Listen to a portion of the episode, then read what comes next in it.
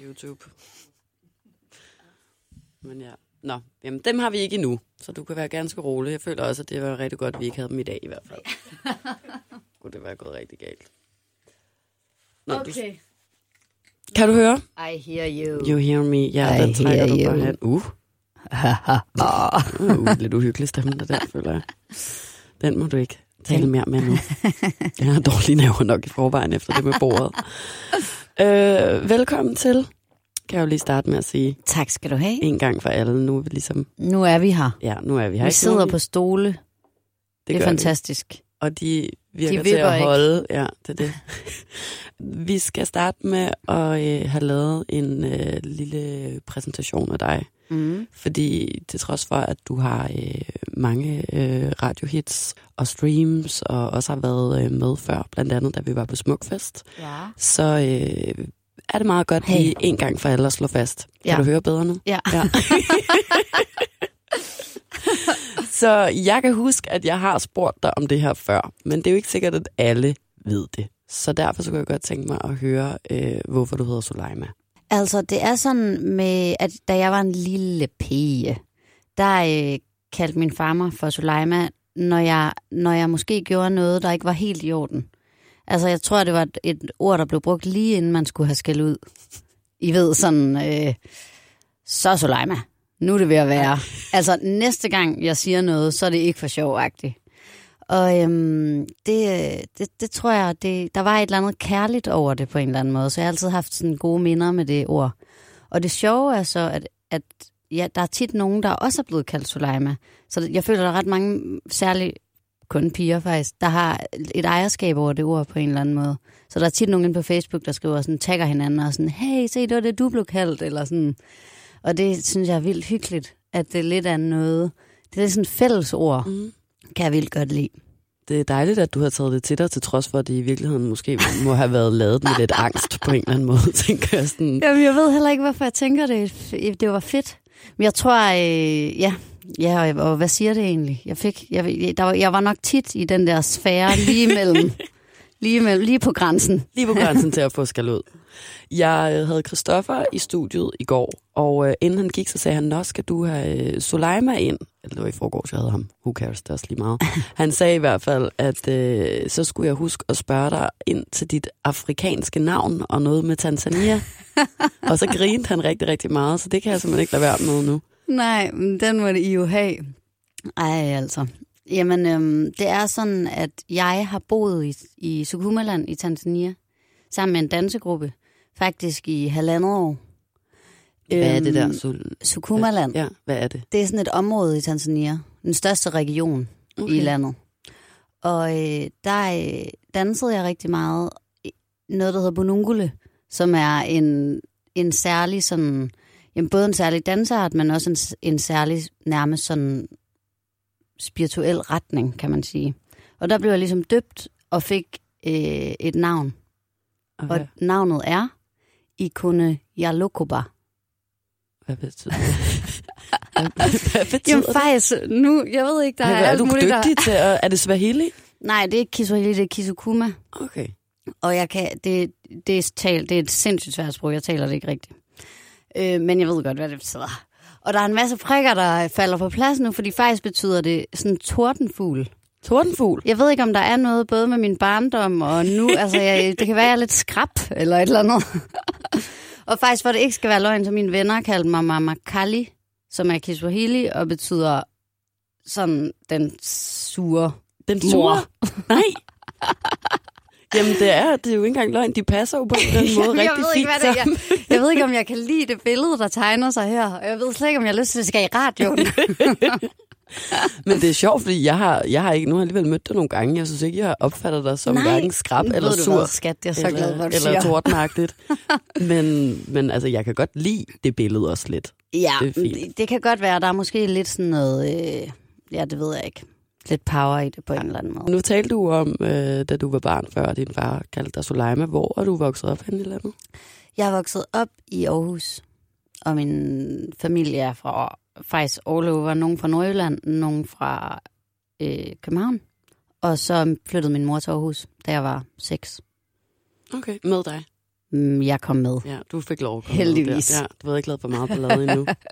og hvad lavede du, inden at du begyndte at lave musik? Altså sådan, da jeg var øh, ung, der, eller da jeg var ung, heldigvis er jeg lidt endnu, men da jeg var yngre, der arbejdede jeg blandt andet i Superbest i grøntafdelingen. og Sådan. der. Jeg kan huske, jeg gjorde rent i Stark byggemarked Ej. og sådan nogle ting. Nogle fede chancer, jeg har haft. Har, du, Sådan. har du også haft sådan ungdomsjobs? Jamen faktisk var det sådan med mig, at da jeg var meget ung, altså øh, sådan gik i 8. klasse, der startede jeg et band sammen med seks af mine venner, som hed Flødeklinikken.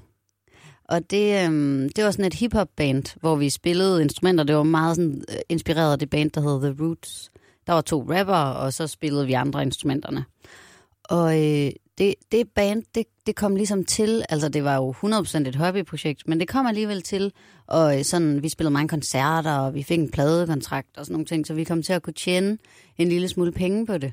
Og det gjorde faktisk, at øh, det ligesom heldigvis faktisk var mit, øh, jamen mit fritidsjob jo, kan man godt sige.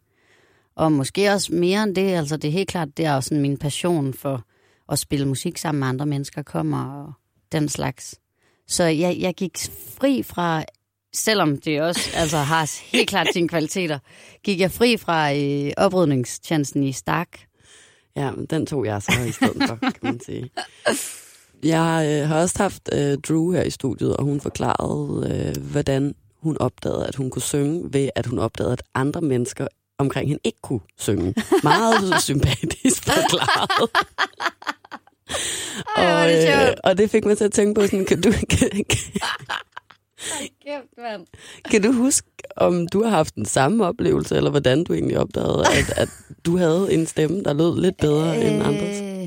Altså, jeg, det, det var sådan i det her hiphop-band, at øh, vi var, jeg var den eneste pige, og så var det seks drenge. Og jeg tror øh, godt, der kan være sådan en lidt, øh, jamen det ved jeg ikke, stereotyp idé om, at det er pigerne, der skal synge. Det var der i hvert fald i det band, kan jeg fortælle dig. Fordi det var sådan, at øh, de, en dag skulle vi ligesom have et sunget omkvæd i stedet for et rappet. Og så var det meget sådan, det, det kan du gøre, det er dig, der er pigenagtig. Nej. Og det var, øh, og det var sådan, og det, jeg, jeg synes jo sikkert, det var mega grineren og sjovt. Men det var helt klart sådan, jeg startede med at synge for andre, hvis man kan sige det sådan. Mm. Og også det der med at skrive en melodi og alt det der. Så det var helt klart sådan noget øh, semi-lyst, semi-gruppepres, der fik mig ud i at eksperimentere med det. En dejlig kombination. Men det er alligevel i 8. klasse, det her. Jamen, det gik jo, det gik jo over lang tid, fordi det, vi startede ligesom i 8. klasse, og der var det jo meget, øh, altså så skulle vi alle sammen på efterskole, og så, altså det var, det var meget sådan, du ved, når vi lige kunne mødes i weekenderne. Men da vi så startede i gymnasiet, der øh, blev det helt klart lidt, du ved, mere på en eller anden måde. Mm. Og så var det, at vi begyndte at spille koncerter, og fik en pladekontrakt lidt senere og sådan noget, og så blev det sådan lidt mere seriøst. Men du rappede. Jeg rappede starte på ingen måder. altså virkelig, virkelig ikke. oh, I wish. Nej, jeg spillede faktisk klaver på et Rhodes, Okay. som er sådan en særlig klaver. Og øh, det var mest det, jeg gjorde, indtil jeg så blev presset til at synge omkvædet. For det gør pigerne. Mm, klart. Okay, men så har man da kunne bruge de normative kønsrolleopfattelser til et eller andet på et tidspunkt i hvert fald. Udover at du spillede i band og, øh, og sang og ikke arbejdede i, i Stark eller Supervest eller et eller andet, mm-hmm. da du var barn, kan du så huske, om der var noget, du sådan var bange for eller dårlig til? Ja, altså der var mange ting, jeg var bange for og dårlig til, synes jeg. øhm, jeg tror måske, altså hvis, sådan meget konkrete ting, jeg er dårlig til, er for eksempel matematik. Sindssygt dårlig. Altså sådan eventyrligt dårlig. Virkelig sådan, at jeg tror, jeg dumpet hele mit liv i matematik. Igennem samtlige eksamener og skolegange og whatnot. Øhm, og så tror jeg, så tror jeg, øhm, så det var sådan et meget konkret eksempel på Ja. noget. Altså, det sidder virkelig i mig, det der med, fuck, jeg er dårlig til matematik. Men er det ikke også næsten en ting, man kan være bange for i virkeligheden, matematik på en eller anden måde? Sådan har jeg det i hvert fald.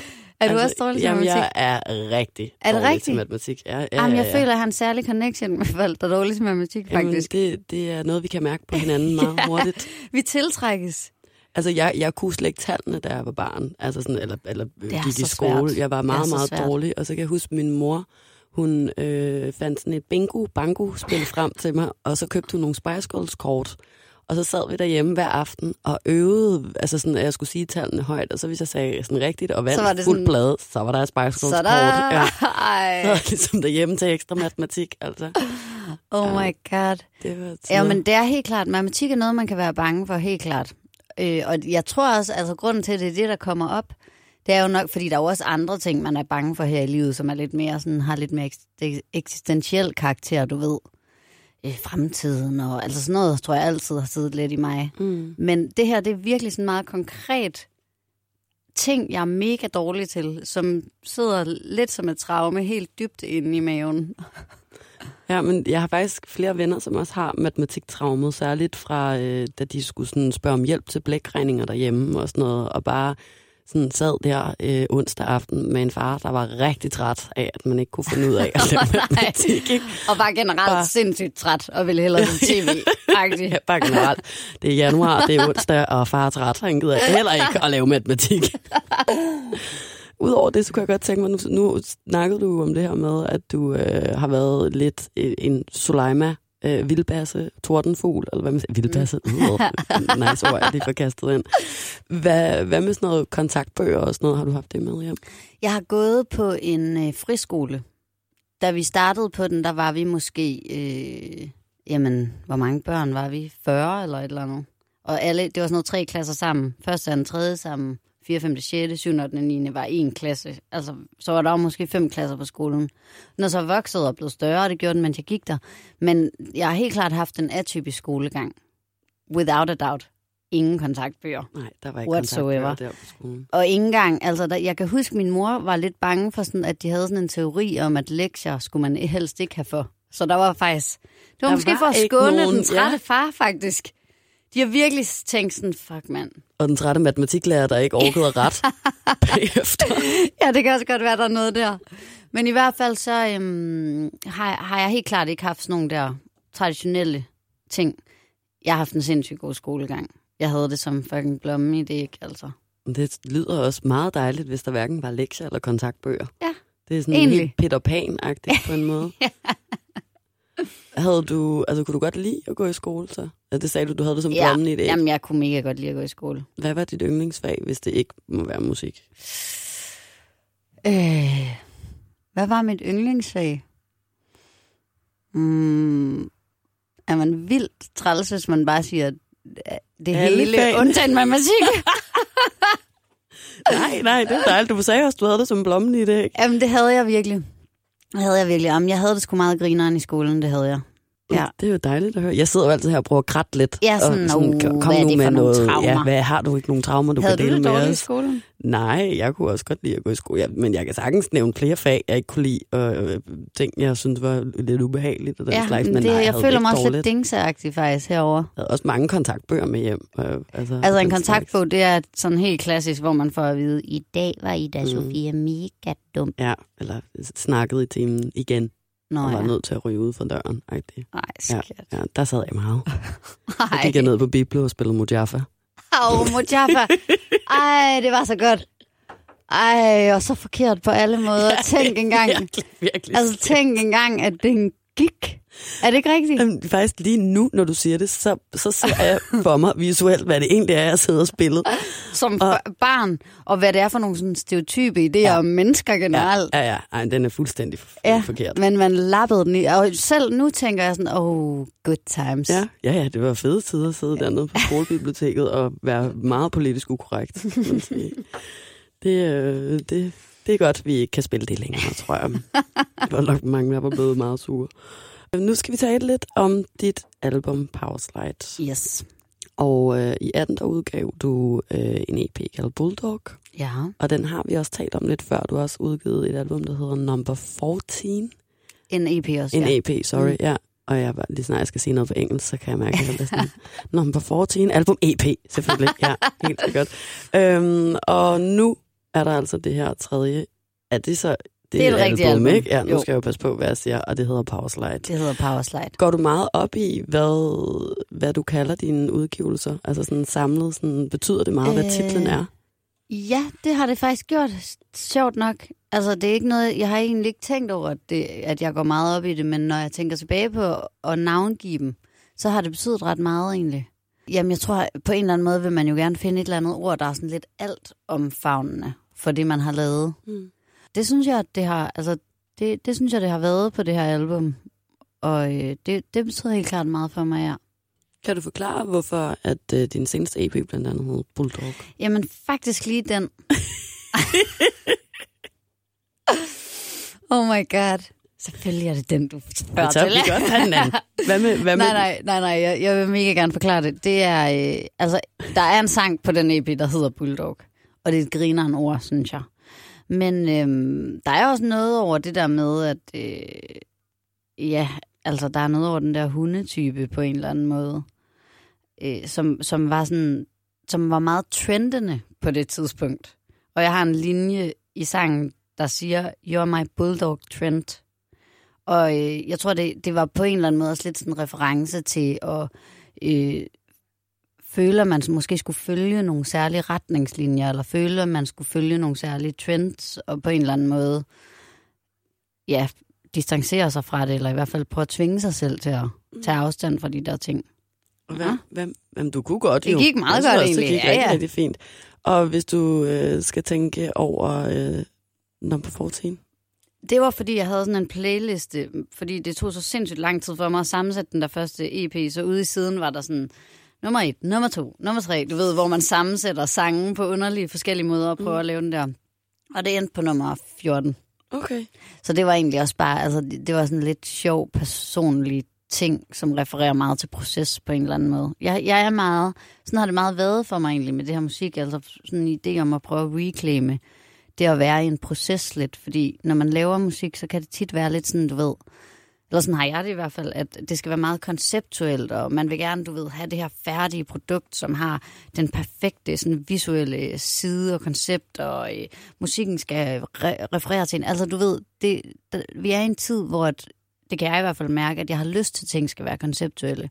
Men på en eller anden måde, så tror jeg bare, jeg er ved at indse, at for mig, der, der er det altid proces, der, Mm. mm. der er i, i hovedsædet, og det, øh, det, det vil det nok det vil nok altid være, og det, jeg vil nok altid lave albums, der på en eller anden måde er hybrider og er sådan alle mulige merges af underlige genrer og sådan nogle ting. Og det, det, det, er, et godt, det er en meget dejlig sådan erkendelse. Hvorfor tror du, at det er sådan? Jeg tror bare, øh, jeg har, jeg, jeg har altid lyttet til meget forskellig musik, og jeg tror altid, jeg bare bliver inspireret af, fra forskellige sider på en eller anden måde. Og så, så, så tror jeg, så, så bliver lysten ligesom at møde de forskellige mm. inspirationer. Bliver, altså, bliver du nemt påvirket af, hvad andre mener eller tænker om det, du gør? Eller? Øhm, det er faktisk virkelig et godt spørgsmål. Øhm, jeg tror, jeg tror, øh, jeg tror, at når det kommer til musikken, så øh, er jeg sådan, ja, mm, jeg, jeg tror, jeg tror, det er på en eller anden måde todelt for mig, fordi at øh, jeg, jeg føler, jeg har sådan en rimelig klar idé om, hvad jeg vil, særligt m- musisk, og hvad jeg, hvad jeg ikke vil. Men øhm, og det, det, der tror jeg også, jeg er sådan rimelig kompromilløs. Altså, jeg, har ikke, jeg udgiver sjældent, det er sket en enkelt gang, men jeg udgiver ikke noget, jeg, jeg ikke kan stå inden for -agtigt. Men øhm, samtidig så har jeg måske også lidt sådan pleaser-gen. Det tror jeg på en, på en eller anden måde har mange, tror jeg mange mennesker kender det. Altså, man vil jo gerne, at folk, man arbejder sammen med, er mega glade og engageret og synes, det man laver er fedt. Og derfor kan det også nogle gange, altså derfor kan man nogle gange ende i sådan nogle gråzoner, tror jeg. Det er noget, jeg virkelig har arbejdet med her- her. At være meget sådan, hey, det er min musik og mig, og det er sådan, at det skal være agtigt. Mm. Og så tror jeg også bare, altså når man vælger at lave samarbejder med store, eller med pladeselskaber generelt, eller le- vælger at have et samarbejde med nogen, der... Man sælger jo en del af sine rettigheder til nogen, der så også vil have noget medbestemmelse. Så kan man ikke undgå, at det altid, at der altid er 100 mennesker, der har en eller anden idé, sådan, hvad med det her, eller what da dum, eller dum da dum, du ved. Og så, så tror jeg bare, at der skal man bare virkelig være sådan rimelig, sådan have snuden i sporet, eller hvad man siger, være meget sådan, det er den her vej. Mm. Og der tror jeg helt klart, der har været en proces, hvor jeg har haft mistet mig selv lidt. Og det er jo også noget, man tit kan blive eksponeret for, sikkert i alle arbejder, sådan, øh, der skal være en eller anden, du ved, øh, det skal, det skal virke, og det skal vokse, og det skal alt muligt. Og så det kan, det, hvis fokus er på det, så mister man på en eller anden måde noget, sådan, der er i hvert fald en chance for, at man kan miste noget originalitet, eller noget ægthed, eller sådan. Og det tror jeg, det var lidt, øh, det, var, det er farligt, tror jeg, i hvert fald for mig. Det er ikke det, jeg bliver glad af. Mm. Hvordan opdagede du, at du var i gang med at sådan miste dig selv? Altså, for det første lavede jeg ret dårlig musik, synes jeg. Altså, der er virkelig... Uh, ja. Jeg kunne virkelig, jeg kunne virkelig præsentere nogle helt, helt, helt skidte ting. jeg tror, at det, det er jo klart, det er jo der, det sætter sig. Altså, når man, er, når, når, der, når man ikke er sådan et ærligt sted, så tror jeg, at det første sted, man på en eller anden måde kan se det, er nok i det, man laver mm. Og så var jeg også bare øh, ikke så glad, altså. Men jeg tror, når man ikke er så ærlig over for sig selv, så er det svært at være helt glad. Ja, så det var faktisk sådan. Og så tror jeg, altså, det er jo en ongoing proces, det der med hele tiden. Og, øh, jamen altså, du ved, man skal holde fast i sig selv, men man skal også gå, høre på dem, man arbejder med. Sådan må det også være her. Altså, så er der mm. nogen, der har en eller anden idé, og så er du lidt sådan, ah, eller et eller andet sådan. Sådan tror jeg. Men så længe, at man er bevidst om det, og ikke sådan lader sig sådan skubbe for meget rundt. Så det er også bare noget med at lave det, der føles ærligt, mm. og så, mm. så, så tror jeg, man bliver et godt menneske. Og et gladt menneske. Ja. Og så bliver man automatisk et bedre menneske i hvert fald, hvis man er glad, kan man sige. Sådan. Men kan man sige så, at, at du lavede en masse dårlig musik, som du selv sagde, imens du havde det ikke så godt. Og så, da det gik op for dig, hvad det egentlig var, du var i gang med, eller sådan, mm. at du var i mm. gang med at tabe dig selv, så kunne du starte processen og gå i gang med så at lave musikken. Mm, jeg synes faktisk, det skete lidt mere løbende. Altså, der var mange af sangene, der ligesom afslørede det lidt for mig. Mm. Altså, øh, mange af sangene, der kom til øh, på en eller anden måde handle lidt om det her. Altså, så på den måde har det måske haft sådan lidt en terapeutisk, øh, du ved, en terapeutisk funktion, det at, at bare skrive en masse mm. musik. Og øh, det, så på den måde, så tror jeg, jeg blev mere og mere bevidst om det. Og så tror jeg også, altså, det sammen med andre ting. Og den sang, som hedder Roses, den handler jo, altså, den er på mange måder en manifestation af netop det her den handler meget om sådan, jamen, uberettiget vrede på en eller anden måde, som jo, der bliver sunget til den her, øh, til en, til en anden person, sådan, hey, du har vel ændre mig, hvad går det ud på, agtigt.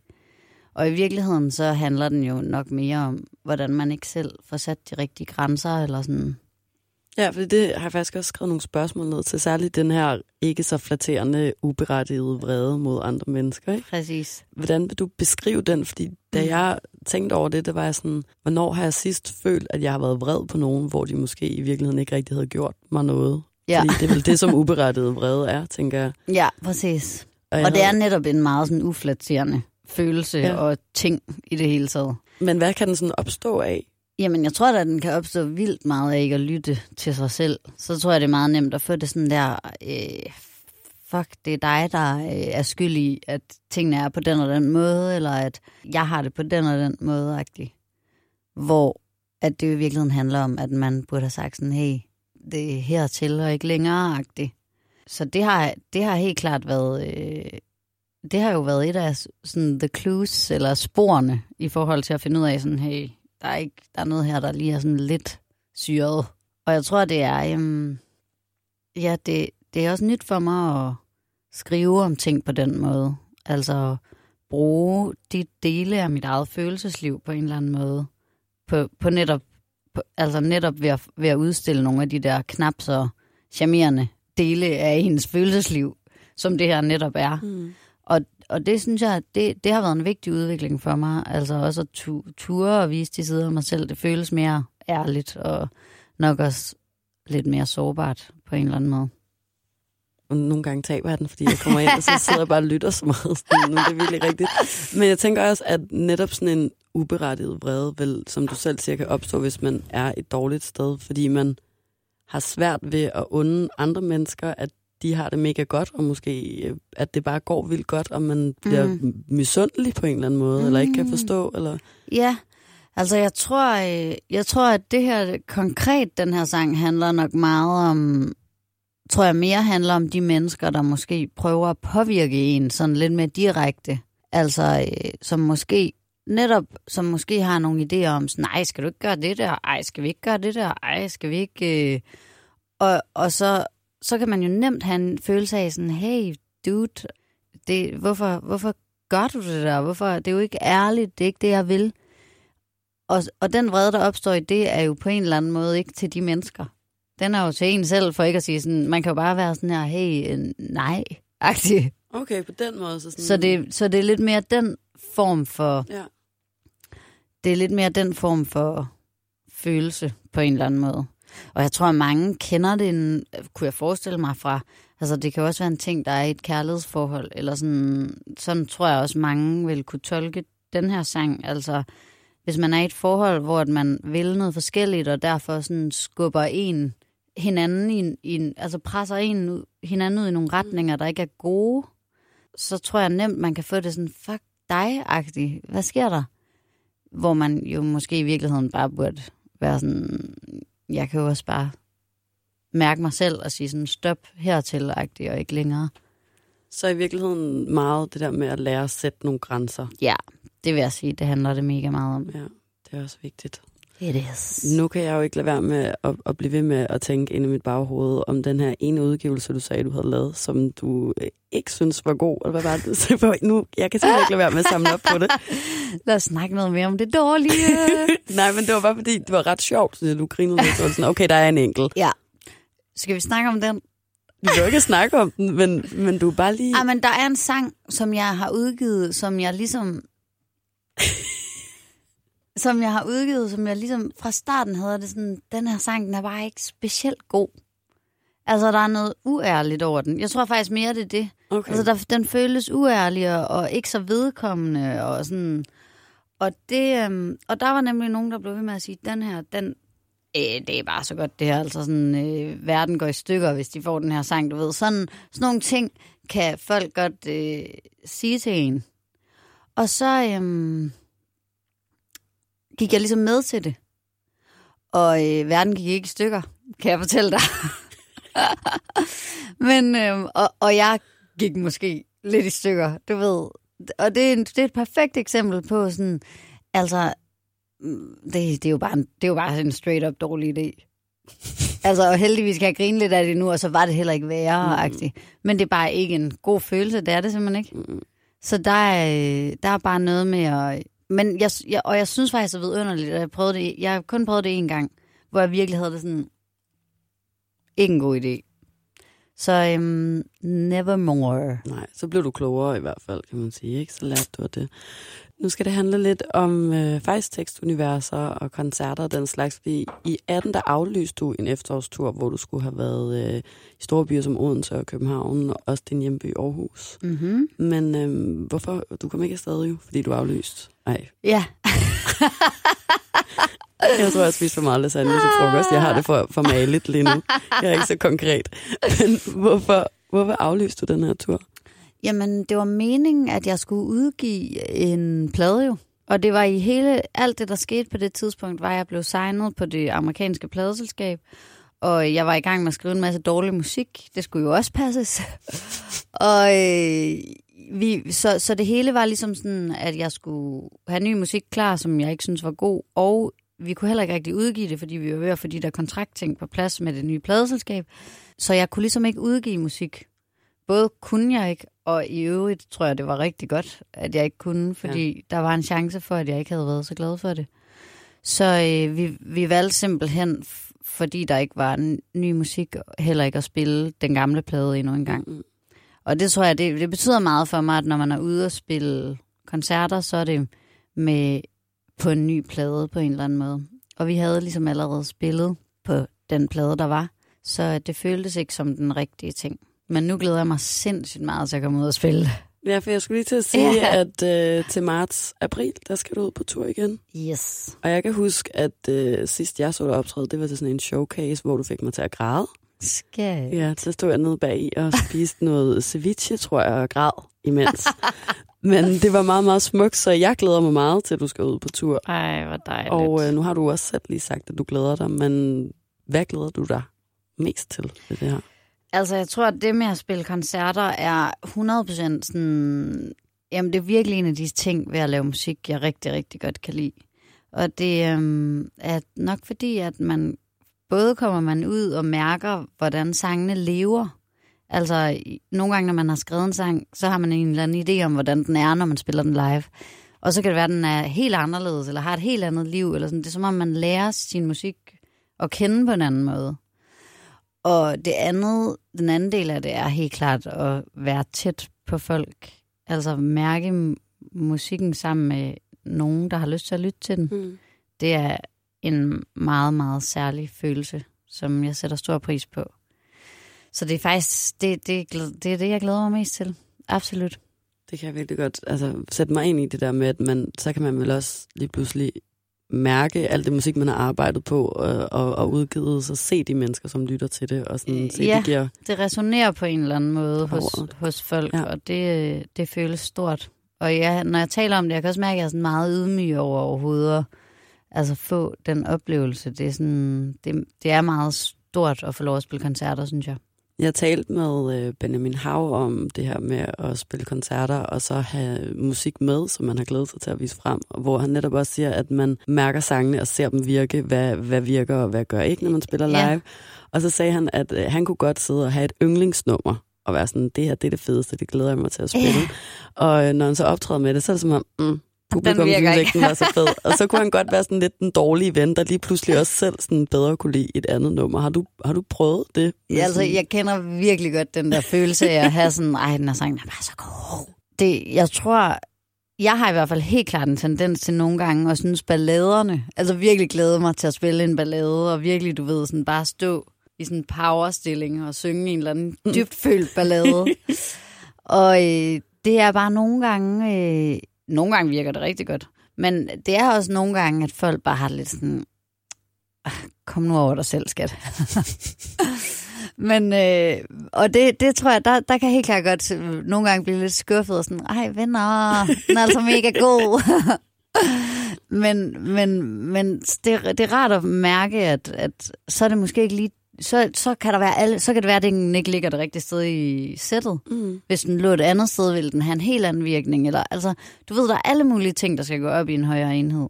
Og øhm, jeg kan godt genkende, hvad han mener med, at det kan jo nogle gange være sjovere at spille de sange, som folk reagerer øh, sådan meget instinktivt på. Mm. Altså, øh, jeg har for eksempel sådan en sang, der hedder Wasted, som er en af de sange, jeg allerførst har lavet, som har et meget simpelt omkød, hvor man synger I'm so wasted. og den sang, den er bare instinktivt nem for folk at forstå. Ved det er lige meget, hvor og hvornår man spiller den, så er folk bare sådan her, I'm so wasted. og den er måske bare nemmere, lige lidt nemmere at forstå i en live-situation, end øh, min sådan lidt øh, kryptiske ballade eller et eller andet. Men, og, og der kan jeg godt forstå, hvad han mener med, at så nogle gange er det også rart, at, at man i fællesskab sådan nemt connecter. Mm. Men jeg vil også sige, at når man så får den der ballade til lige at virke på det helt rigtige tidspunkt i sættet, og la la la, og får den præsenteret rigtigt, så, så er det en, en kæmpe optur, altså. Kan du godt være nervøs, når du står på scenen, inden du for eksempel skal spille balladen, og du sådan har sunget waste, Wasted? Wasted. Ej, mit engelsk skal Jeg snart- elsker det. Når du så har spillet Wasted, og godt ved, at det kan være sværere at, øh, at connecte med publikum til for eksempel en ballade, kan du så Mm. lige stå og få sådan en sug i maven og sådan, uh, nu håber jeg, det går godt. Øhm, det er egentlig et godt spørgsmål. Faktisk heldigvis. Jeg bliver tit nervøs. Men heldigvis er det mest inden koncerten. Mm. Jeg tror, når jeg står deroppe, så er det meget sjældent, jeg har prøvet at blive nervøs. Fordi man er der ligesom og... Ja, Men dermed ikke sagt, altså, at jeg ikke bliver nervøs. Inden koncerter kan jeg være sådan hjernedødt nervøs. Men heldigvis ikke så meget, når jeg står der. Så nej, der tror jeg bare, der, der læner jeg mig lidt tilbage og tænker sådan, nu er det det her, det må ligesom leve-agtigt. Mm. Man tænker måske slet ikke rigtigt på noget andet. Nej, sådan- andet end lige at være der. Sådan tror jeg egentlig lidt, der er. Jeg synes- Men der er et tidspunkt, hvor man går scenen og tænker, det var ikke et godt sæt. Altså, det var simpelthen ikke et godt struktureret sæt. Nej. Hvorfor spillede vi den der sang der? Det er jo retarderet, tænker man. Og så, så, så tænker man bare, hvad- ja, hvordan, og det mærker man først der, når publikum er der. I, i øveren der har man tænkt sådan, den er der, venner. Det var lige det, agtigt. Og så mærker man det derude sådan, mm, Laver du egentlig laver du sættet om, alt efter om du spiller i Jylland, eller på Fyn, eller Sjælland, eller sådan Det, er faktisk et, det gør vi faktisk ikke, nej. Men der er jo det, nu skal vi, vi skal ud og spille lige om lidt i USA, og der skal vi være en, et support act for Mm. et andet band. Og der øh, laver man sættet om. 100 procent. altså der skal det bare være sådan en lille lussing. Lige i folks ansigt, for de jo købt billetter til at høre hovedagtet. Mm. Og man skal ligesom ind og være den nye øh, lille søster, der er sådan her, hej hej, dam dam dam, agtig. Og der skal de bare have, øh, altså noget, der virkelig, der skal de have wasted. Der Og, skal, og, ikke, øh, og ikke den kryptiske ballade, som man lige har lyst til at spille den dag. nej, nej, det er klart. Nej, den bliver de sikkert glad for. for. nu nævnte jeg jo før, at du fik mig til at græde sidst. Jeg så dig optræde og, øh, og tale om det her med den her connection til publikum. Kan du egentlig selv huske, at du er blevet så rørt til en koncert, at du har fældet en tårer? Altså, hvor jeg var publikum? Ja. Ja, eller har du da grædt på scenen, Ja. så vil jeg også gerne have det med i podcasten. Jamen faktisk, faktisk apropos, jeg tror, den sang, jeg spillede den dag, det var et Allan Olsen cover. Mm. som handler om ens bedstefar, der er død. Og det er et cover, jeg har begyndt at spille lidt i sådan et stryger-setup. Jeg havde faktisk lidt svært ved også at græde, øh, øh, at lade være med at græde til den i starten. Fordi jeg, altså, der er bare noget med de der bedsteforældre-connections, og måske har man mistet en og sådan noget, hvor man bare har det sådan, den rammer bare. Mm. Der kan ham Allan altså et eller andet helt vildt med ord. Så, øhm, så, så jeg, jeg har også nogle gange grædt til netop den sang. Vi har mere og mere til fælles, føler jeg. Matematik og, øh, og til Allan Olsen. mm, går du selv meget til koncerter? Jeg vil faktisk ønske, at jeg gik mere til koncert. Helt klart. Jeg, jeg får sindssygt... Altså hver, jeg elsker at gå til koncert, og jeg, man bliver mega inspireret både selv, og jeg elsker også bare at forsvinde i en koncert, eller sådan, du ved, sådan bare flyde helt ind i det. Jeg tror bare, nogle gange, så... Ja, men det er jo nok sådan noget kedeligt noget med tid, og man får det ikke lige bla bla bla. Jeg, det er faktisk et nytårsforsæt, som jeg lige har fundet på. Ej, nytårsforsætter. Der ved man godt, du ikke kommer til at holde det, føler jeg. Det, det, det bliver aldrig rigtig overholdt. Ej, jeg skal det virkelig det? mere til koncerter, faktisk. Det, er- det kommer til at ske. Jeg får altid sådan lidt oppustet mave, fordi man står op så længe og drikker fadøl. Og sådan, Uh, det ja, synes jeg også men er det lidt kender vi alle. Ja, ja den, er, ikke så det er en klassiker. heller. Nej. Når du skriver din øh, musik, og, øh, og ligesom sådan er i hele det her univers, kan man vel kalde det sådan omkring dig, hvad ønsker du så at skabe for et univers? Sådan kan man vel sige det i stedet for. Mm, jamen altså, på en eller anden måde er, altså tror jeg, det eneste, man kan gøre, eller som kunstner, er jo at, så ærligt som muligt, som jeg snakkede om før, mm. og på en eller anden måde prøve at formidle de følelser, man har. Så kan man håbe på, at der er nogen, der connecter med det, og på en eller anden måde får noget ud af at, at lytte til den måde, man får, man får præsenteret det på. Og jeg tror, at min, mit hovedmål lige nu, og noget jeg virkelig prøver at, at arbejde meget med, som jeg også sagde før, det er det der med at være altså meget ærlig, Mm. og prøve at... Øh, nogle gange er det så nemt kun at fortælle om de ting, der er skønne og nemme og alt sådan noget. Og det, det er klart, sådan tror jeg alle har det, det der fedeste at sige sådan, ja, yeah, alt er fedt. Men øhm, det er også, det føles ikke lige så ærligt. Og måske er der også lidt altså mere på spil ved netop at, at ture og udstille nogle af de andre sider af ens Mm. følelsesliv. Så det øhm, er vildt dejligt at ture det mere. Er du blevet sådan mere modig, siden at du tør at gøre det? Føler? Ja, altså jeg tror, at delvis skete det jo lidt af sig selv Ja. på en eller anden måde, fordi at sangene lige pludselig tog den der drejning og var Mm. lidt sådan, wow, jeg er blevet sådan hade idiot. Passer til kælenavnen? ja, jeg er blevet den skrappe. Men så tror jeg bare, øh, så, så så jeg også alle de positive sider, det egentlig har. Og ture og blive i de følelser, og ikke øh, på en eller anden måde skrive øh, en dejlig kærlighedssang, eller et eller andet, i stedet for. Det, jeg omfavner, at det ligesom kommer, mm. kan man Mm. sige. Har du sådan en tanke om, hvad du godt kunne tænke dig, at dine tekster skal gøre ved dem, der lytter til dem? Mm, Jeg har altid haft det lidt sådan, at jeg håber, at folk får en eller anden følelse, når de lytter til det. Mm. Altså, om det så er sådan, wow, det er nederen, eller wow, det er fantastisk, jeg kan lige forstå det. Mm, mm, Jeg tror, at det værste for mig, der kan ske, det er, at folk bare har det sådan, hmm, det er fint. Tak, det, det gør ingen fortræd. Ja, det vil, det vil helt klart være sådan den værste ting, jeg kunne få at vide, tror jeg. Så du vil hellere have, at der kommer nogen og siger, det der, det er det værste lort. Jeg vil hellere have 100% af folk har det sådan, fuck, wow, hvorfor bliver jeg så... Hvad er det, der sker i mig, når jeg hører den her sang? Jeg bliver sindssygt vred, eller et eller andet. Du ved, giver det mening? Ja, det giver god mening. Det kan jeg da godt forstå. Det er da også nederen, hvis man har brugt lang tid på at udgive et nummer, og folk er sådan, nå, har du andet? Ja. var, der, var der noget andet, jeg kunne få lov til at lytte til? Tænker du sådan over nogle gange, at du kan skrive et stykke musik, som handler om noget for dig, og så kan jeg måske lytte til det, og så handler det om noget helt andet for mig. Det tænker jeg tit over mm. er lidt sjovt. Ja, det synes jeg er altså virkelig det er noget af det smukkeste ved musik. At det netop, ja, altså det er jo bare fri fortolkning Mm. til alle. Og det synes jeg er vildt, vildt dejligt. At det kan betyde så meget at have så mange, øh, altså skabe så mange forskellige følelser for mm. folk på en eller anden måde. Det er mega skønt at tænke på. Har du oplevet, at du har skrevet et nummer, som handlede om noget, og du så har talt med nogle efterfølgende, som sådan, var sådan, gud, er det det? Eller, Ja, altså, altså nogen, sådan der... synes jeg egentlig tit, det er. Ja. Altså jeg synes tit, det er, er sådan, at folk har øh, tænkt noget andet, eller øh, måske tænkt sådan en lille del af det, men...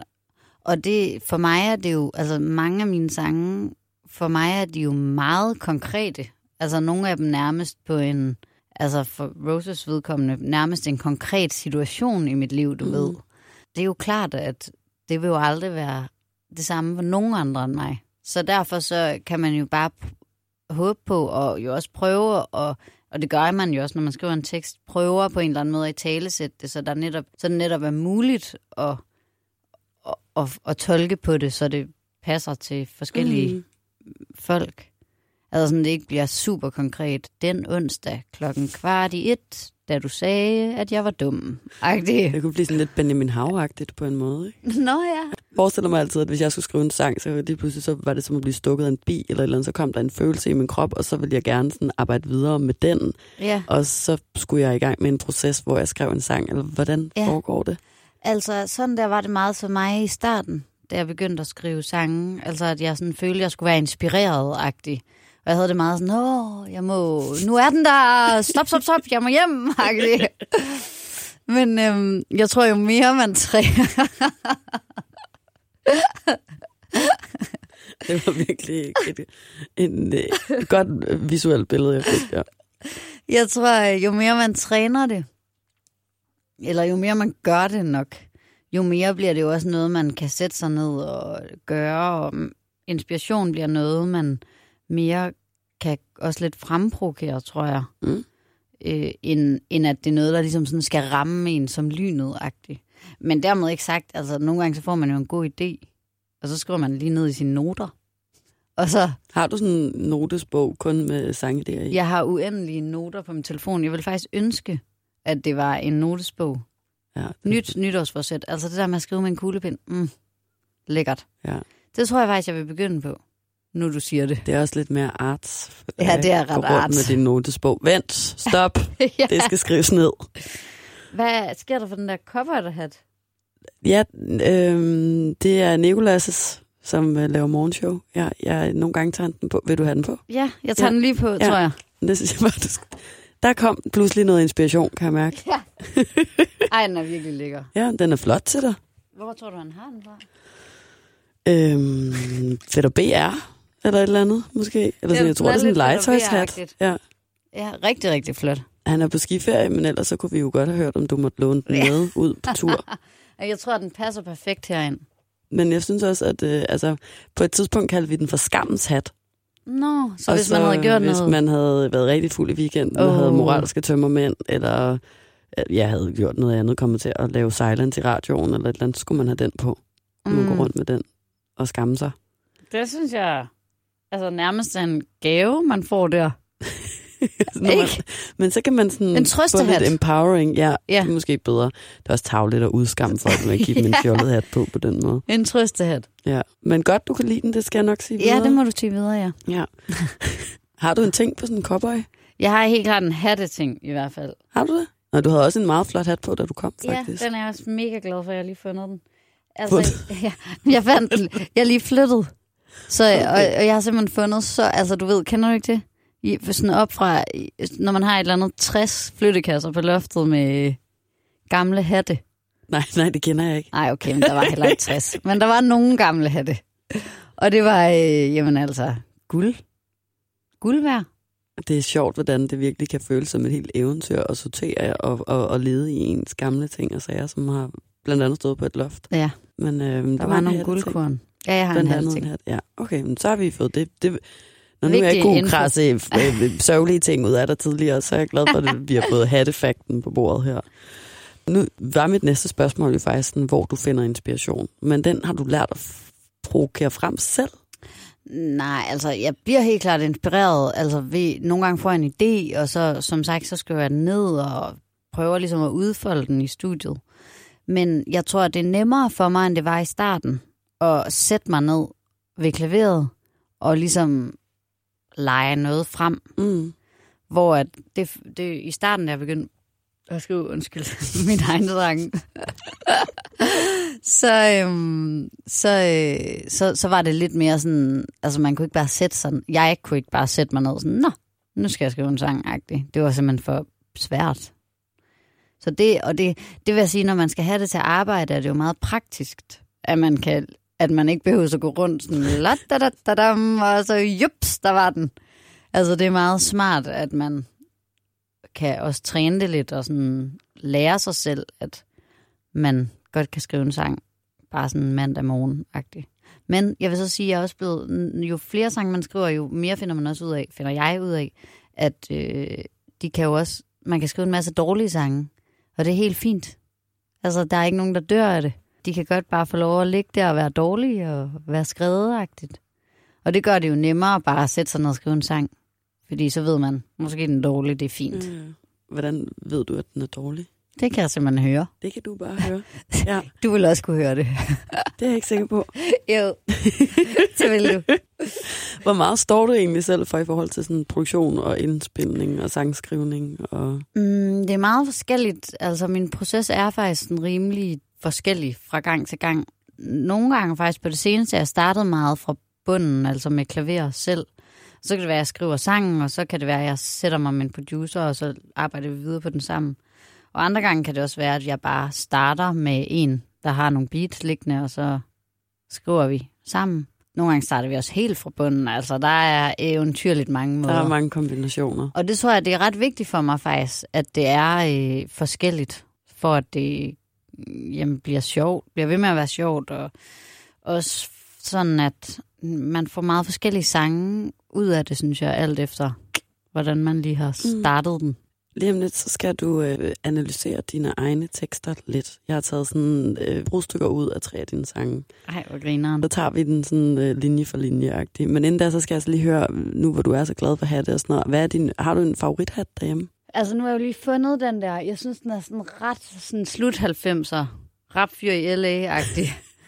den er jeg sindssygt glad for. Og så har jeg også sådan en... Øh... Jamen, den er så flot. Nu kommer catcher lige med den. Ej, jeg kan lige sidde lidt her og nuller den.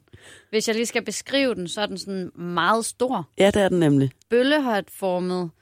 Øh, vil du ikke sige det? Jo, Og så er den i sådan noget fake sort pels.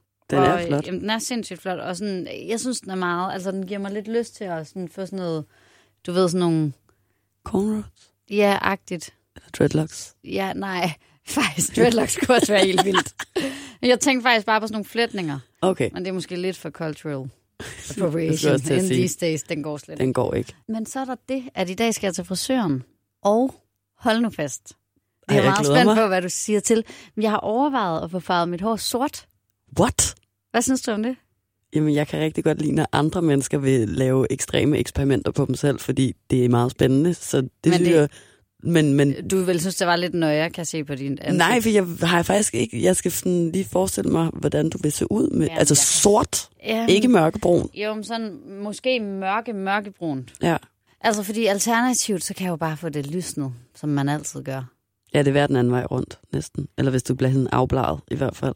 Ja, Så kan du gå rundt med gult hår længe. Det har jeg prøvet. Jamen, det har jeg også. Ja. Den er drøg. Men jeg synes faktisk også, den er lidt sød på en måde. Ja, jeg lignede Donald Trump i 14 dage, indtil at jeg fik en tid hos min frisør, der kunne være sød lige og sådan farve min bund lidt mørkere. Man kunne bare se min helt øh, nussede hovedbund, der også bare havde fået det slemt af, og, og have det der Ej. afblejning siddende for længe. Ikke? Sådan Føtex hårfarve. Ej, var Ej. det en Ja, det var hjemmefarvning? ikke. Der skulle ske noget. Der skulle ske et eller andet. Det var dumt. Men jeg synes, at det kunne se bad ud, føler jeg. Ja, jeg tænker også, det kunne være ret. Jeg har bare lyst til at ske noget, du ved. Ja. Et eller andet. Men nu skal jeg til frisøren i dag, som sagt, så nu må vi se. Det kan være, hun siger sådan, nej, nej, nej, Jeg skulle nej, til nej, at sige, nej, de nej, har nej. altid meget radikale holdninger til alt, hvad der det skal er også det, de har foretages, altid ikke? sådan selv selvlysende blåt hår eller et eller andet, så jeg ved ikke heller ikke helt, om man kan stole, stole helt. Du siger, det vil have sort hår, så må du gå et andet sted hen. Sådan synes jeg godt, de kan finde på at sige, faktisk. Er det rigtigt? Om det er det, jeg håber, hun siger faktisk. Nej, det Eller håber han. jeg ikke. Ja, eller han selvfølgelig. Ja. Men ved du ikke, hvad om din... Har du ikke en fast frisør? Jeg har faktisk ikke, en, jeg, jeg har ikke gået særlig meget til frisør i mit liv. Jeg, jeg er altså ligesom blevet klippet derhjemme, og jeg har aldrig rigtig farvet mit hår så meget. Så jeg har faktisk ikke en fast frisør. Så er det jo en stor ting, der skal ske ja. på en måde. ja. Jeg kan Det- heller ikke så godt lide at gå til frisør. Nej, men jeg tror altid, der er jo noget sådan, øh, der er noget, hvad hedder sådan noget, øh, kontrol over, overgivelse i det at gå til frisør, som er nøje. Men øhm, nu skal det være altså sort hår. It is 2020, mama. Okay, det glæder jeg mig rigtig meget til. Hvor, hvor ligger frisøren hen? Det er noget i indre. Inderby? Okay. Er det sådan en, er det sådan en gunbrit? Eller er vi...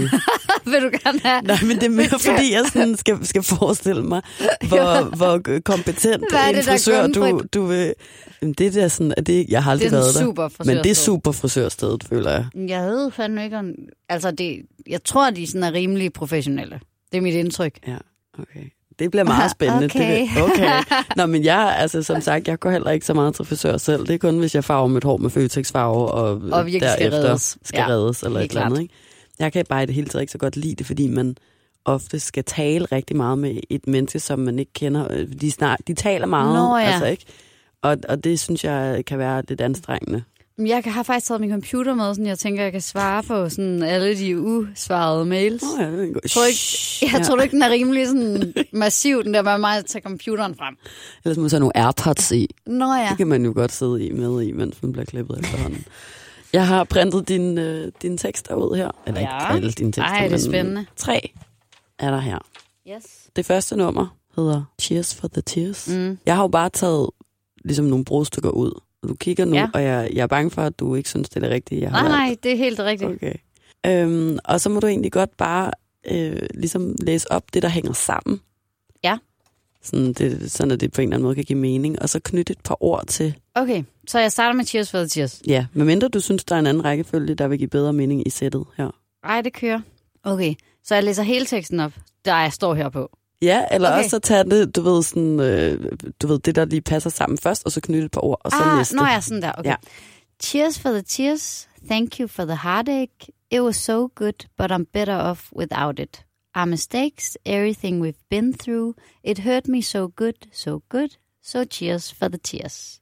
Altså, den her sang handler jo om... Jamen, altså, på en eller anden måde handler den jo... Går den vildt godt i tråd med alt det, vil jeg har snakket om. Den handler jo netop om det der med at sige farvel til noget, der ikke har været specielt godt for en. Den handler meget, den, er, den beskriver meget lige netop det øjeblik, hvor man indser sådan, wow, det har været dårligt for mig, det her. Og for mig handler det meget om, altså er det meget i, jamen, i relation til min karriere og mit arbejde og sådan nogle ting. Men for mange, tror jeg, som jeg også sagde før, altså det kunne også være til en dårlig relation på den ene eller, eller, eller den anden måde. Men det der med at indse sådan, fuck, det har været nøjere det her, men også vigtigt på en eller anden måde. Og nu er det slut. Nu er det slut. Ja. Og verset, I killed my senses for a little, little while, buying time to think, but could you ever love me when you didn't love yourself? I know now. Og det, altså, det siger det jo også meget fint, det der med, at man på en eller anden måde lammer sig selv lidt. øh, fordi man tænker sådan, ah, det kan godt være, at det er det rigtige, og sådan, ah, og glemmer sig selv på en, eller anden, på en eller anden måde. Ja, så den næste linje handler om, når, når den ene part på en eller anden måde ikke er glad, eller ikke har selvkærlighed nok, så er det svært at rumme andre mennesker. Nu har vi måske været lidt inde på det før, men hvordan kommer man ud af det her, man er i? Eller sådan, nu, nu behøver du ikke at tage udgangspunkt i dig selv, men hvis man går rundt og har det dårligt, eller øh, bliver ved med at være sådan, ah, det er måske fint nok, og give lige en chance mere, uanset om det er en relation, eller om det måske er, at man har svært ved at sætte grænser. Mm. Hvordan vil du så tro, er den bedste måde sådan, at komme ud af det sted? Hmm. Jamen, jeg tror da, jeg tror da for mig i hvert fald, og jeg tror generelt, så bare det, som den her sang også handler om, bare det at indse, at det, er, det kan jo være ret svært. Det kan jo være sindssygt svært at få øje på, at der er et eller andet, der ikke lige er, som det skal være.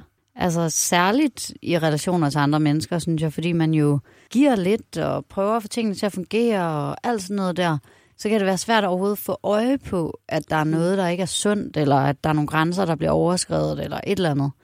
Så, så det tror jeg, der er et stort skridt. Det der med at se sådan, what, det er noget, ja, det der sker lige nu. Hvorfor har jeg ikke set det? Så hvis man går rundt og i virkeligheden ikke har det så godt, så er det vigtigt at stoppe op og prøve ligesom at og mærke efter, hvad det er. Hvad er det egentlig, der gør? Det er sådan lidt life advice, ja. vi er ude i her. Det elsker jeg jo. Den var helt Når du kan komme.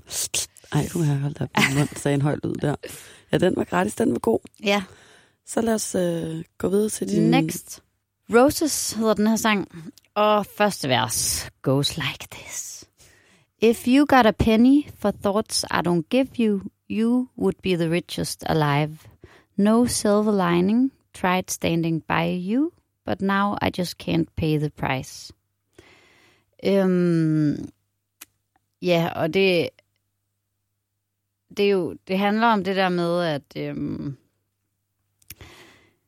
Ja, det er virkelig, øh, det, det er jo meget i den samme sfære, vi bevæger os. Men det handler om det der med at have nogle tanker, som man ikke øh, giver til den her anden modpart. Og øh, det gør man nok ikke, fordi at, øh, ja, man ikke tør at være helt ærlig på en eller anden måde. Så handler det også om det der med at prøve at stå ved hinanden. Altså, I tried standing by you, but now I just can't pay the price. Altså, det er for dyrt for mig at blive ved med at gå på kompromis på en eller anden måde. Det er nødt til at stoppe. Næste vers er, I guess I forgot about self-care, losing myself, yeah, I knew I should do it myself, but I went undercover, still feeling discovered, so long before I could tell what's wrong. Få øje på det der med, at man har mistet sig selv og ikke givet sig selv nok kærlighed. Ja, så er der nogle linjer, der refererer til det der med at skulle leve op til andres forventninger om, hvad man skal være, når man på en eller anden måde prøver at leve op til ting, som folk forventer af en, men i virkeligheden går man måske lidt undercover, gemmer, hvad man egentlig vil, og hvem man egentlig er. Der, og er du ved at gå videre nu? Jeg skal, ja. jeg kan godt se, oh, lad os skynde os videre til den næste.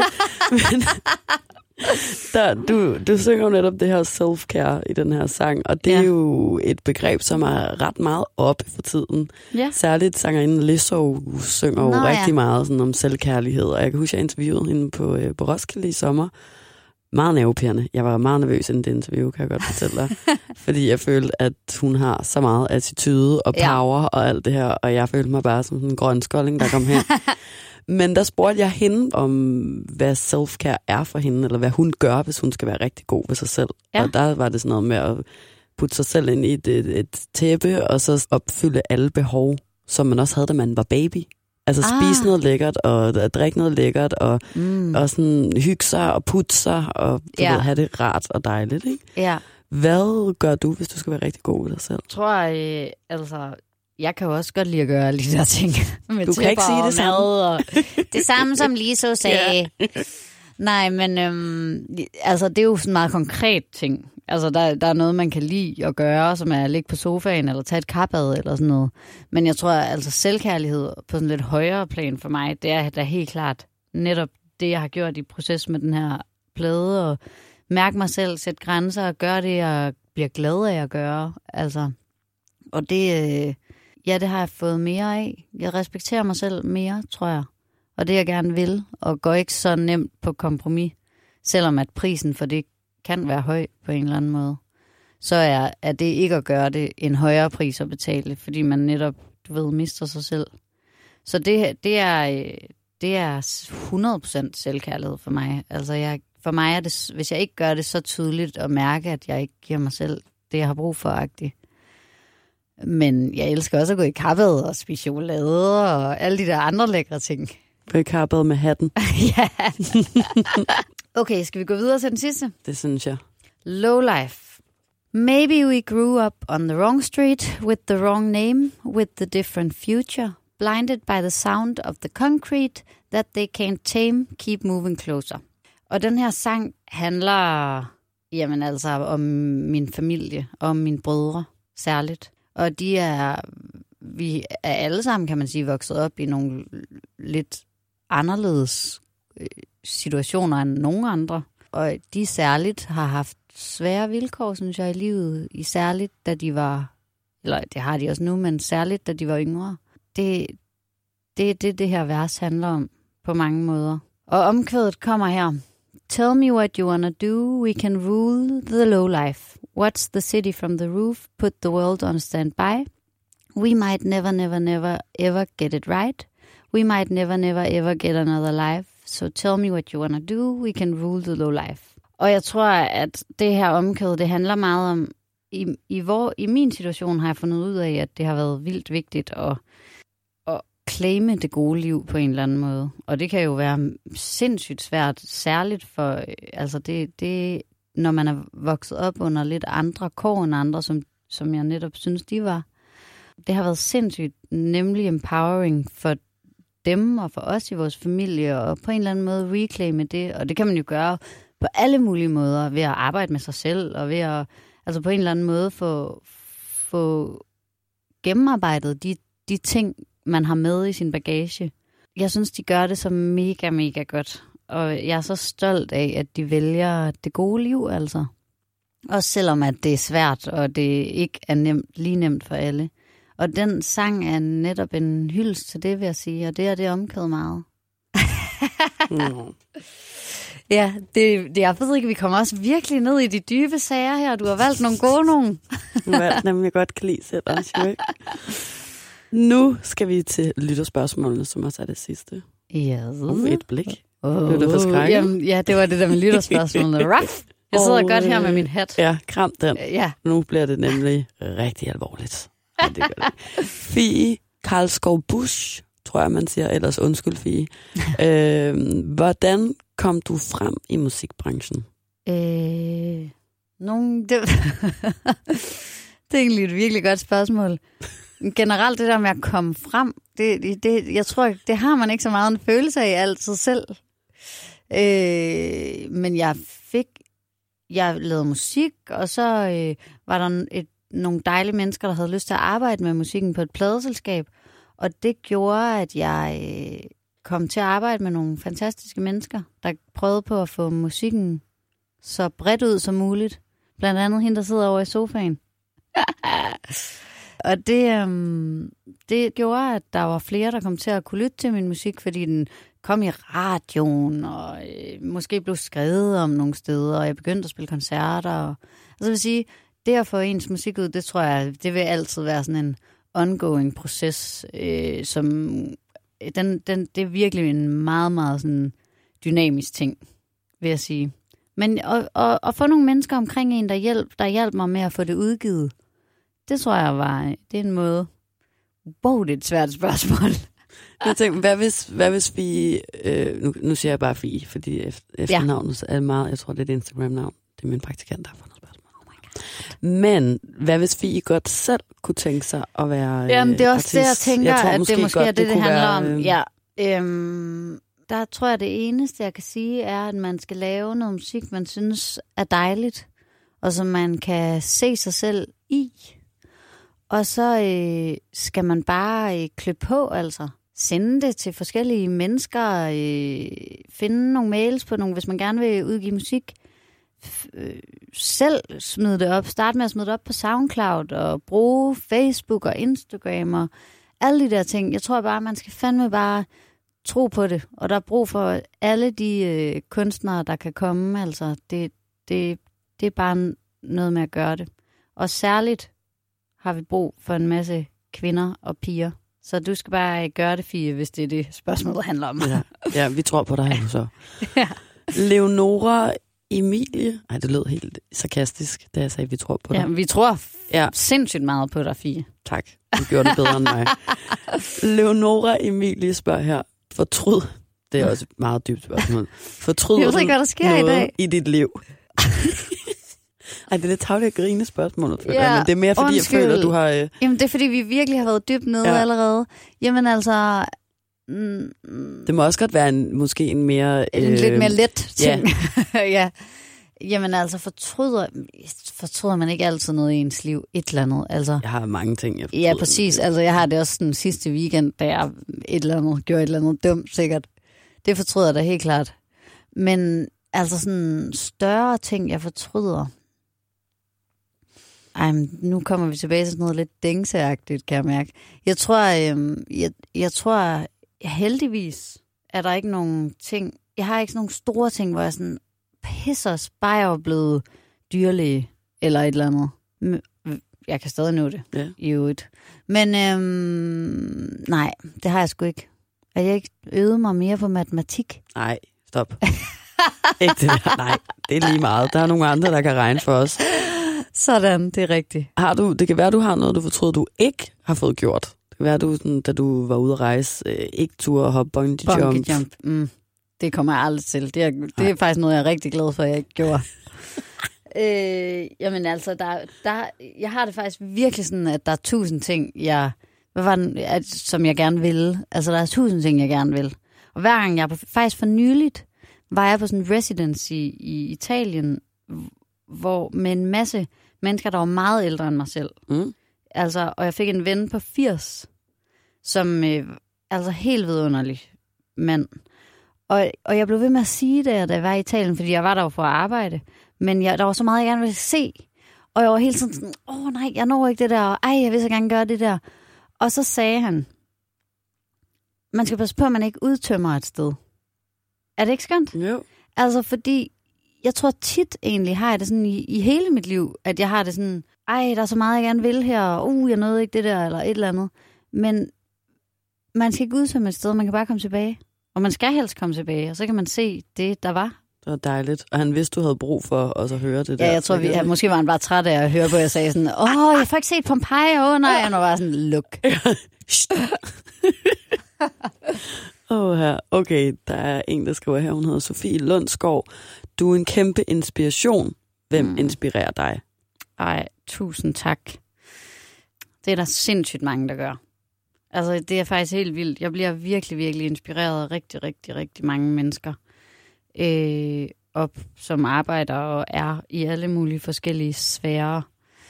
Jeg prøver virkelig at dyrke det der med at blive meget inspireret af folk på alle mulige måder, og det der med at hylde andre. Altså, mm. det, det er virkelig noget, som er skønt. Øh, jamen, nærmest gør til en, ens hobby, synes jeg. Det der med at være, være lade sig inspirere og, og dyrke andre og det, de gør. Og sådan. Ja, det er, virkelig, det er virkelig noget, jeg, jeg, jeg prøver at gøre meget og nyder rigtig meget at gøre.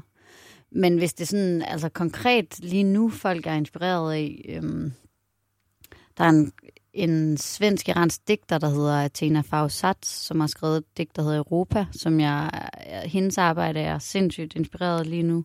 Og det er sådan meget øh, jamen, migrationspolitisk poesi på en eller anden måde. Jeg lytter rigtig meget til en kunstner, der hedder Kali Uchis, som er vildt dejlig og har lavet et meget smukt album. Det er jeg meget inspireret af, og vil meget gerne give videre. Det skal jeg tjekke ud så. Jeg det er så godt, du vil elske det. Ja. Det er virkelig godt. Karls Planet. Du bruger meget tid i LA. Hvis du skulle bo et andet sted, et andet land de næste 10 år, hvor skulle det så være? Ej, godt spørgsmål. Jamen, det skulle nok være i... Øh... Wow, de næste 10 år, den er også lidt ond.